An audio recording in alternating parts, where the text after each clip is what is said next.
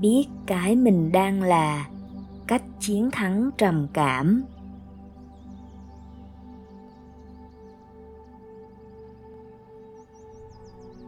Bây giờ, mình sẽ ưu tiên việc biết cái mình đang là, chứ không cần phải sửa cái mình đang là. Ví dụ, đang bồn chồn, biết là đang bồn chồn. Biết là đang có cảm giác bồn chồn con có thể đặt câu hỏi, mình đang cảm thấy thế nào, để quay về việc biết mình đang là thế nào.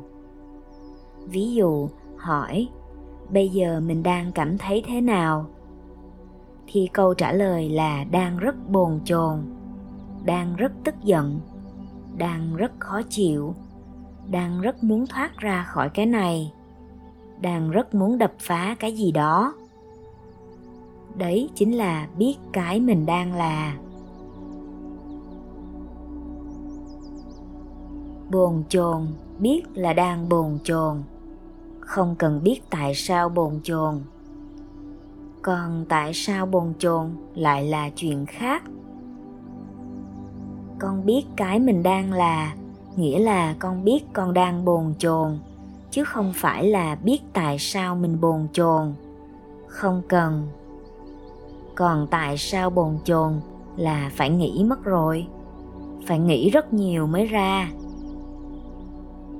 Có một tỷ lý do, có cả những lý do thời tiết nữa. Sao con biết hết được? Lý do nào con nghĩ ra thì cũng chỉ là lý do tương đối thôi. Hôm nay con nghĩ ra cái này, mai con nghĩ ra cái khác và không bao giờ nghĩ đủ con chỉ nhớ được đời này. Sao nhớ được đời trước, đúng không? Trong khi sự thật rõ ràng nhất là con đang bồn chồn, con biết rõ. Biết thì chẳng cần phải nghĩ. Vì vậy các câu hỏi, tại sao mình bị thế này nhỉ? Mình phải làm gì bây giờ nhỉ? Là không cần thiết bồn chồn thì biết bồn chồn. Bối rối, biết bối rối. Phân vân, biết phân vân. Bình thường, con chỉ biết cái mình muốn thế nào thôi, chứ không biết cái mình đang là thế nào. Lúc nào cũng chỉ biết mình muốn gì, nhưng không bao giờ biết mình đang là như thế nào cả. Buồn chồn, chỉ biết mình muốn sửa cái gì đấy biết mình muốn đi đâu đấy, nhưng lại không biết được là mình đang bồn chồn. Hoặc, mình không biết nên làm gì nhỉ? Chính là phân vân đấy. Thay vì mình phải tập trung vào việc làm cái gì, thì mình biết là đang phân vân. Trước đây, khi băn khoăn, thì con chỉ có một câu hỏi là, làm gì đây?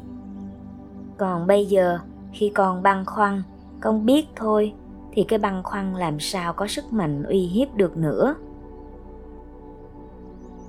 Con không nhất thiết phải làm gì cả. Nếu 5 phút sau vẫn băn khoăn, thì 5 phút sau con vẫn biết. Cái này nhấn mạnh vào phần biết hơn, chứ không phải nhấn mạnh vào phần làm. Khi biết rồi, thì con sẽ không cần phải làm gì.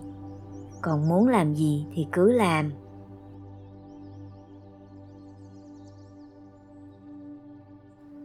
Khi con biết băn khoăn, phân vân chỉ là một cơn. Làm gì có cái gì trên đời không phải một cơn? Bằng chứng là con rất nhiều lúc điên mà ngồi đây vẫn bình thường. Nhiều giây phút trầm cảm, ngồi đây vẫn bình thường, đúng không? Như vậy, nó chỉ là một cơn thôi. Nó không bao giờ là thứ gì mãi mãi cả. Vì con không bao giờ quan sát không bao giờ con biết, nên con cứ tưởng nó là cái gì đó mãi mãi của mình. Con bị lừa. Con bị lừa vì con tưởng là cái trầm cảm của mình là mãi mãi như vậy. Tính nóng tính là mình mãi mãi như vậy. Cái tính yếu ớt, yếu kém là mãi mãi như vậy. Nhưng khi con quan sát như cách sư phụ nói dần dần con thấy nó là những cơn đến rồi đi. Con không còn bị lừa, mình là người có tính đấy nữa. Các con đều bị lừa, mình là người có tính gì đó thì mới trầm cảm. Con chẳng có tính gì hết. Cơn đấy đủ duyên thì đến, hết duyên thì đi. Con không có tính cách trầm cảm. Trầm cảm chỉ là những cơn cảm xúc đủ duyên thì đến, hết duyên thì đi. Con chỉ cần biết mình đang là thế nào là đủ rồi.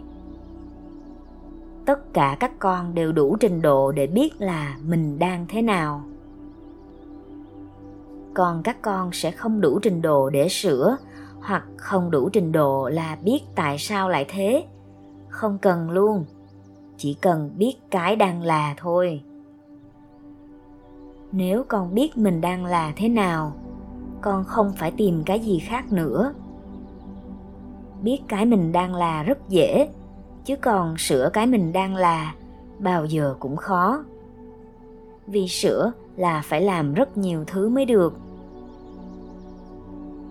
Biết là cái sẽ chiến thắng trầm cảm. Các con biết càng nhiều, con càng tự tin chính cái không biết mới làm con mất tự tin. Còn con càng biết rõ là điều gì đang xảy ra với con con càng tự tin. Con không cần phải theo bất kỳ một loại mong muốn của ai hết, nếu con đang biết. Còn khi con bắt đầu không biết mình đang như thế nào, con chỉ quan tâm đến việc mình phải là cái gì.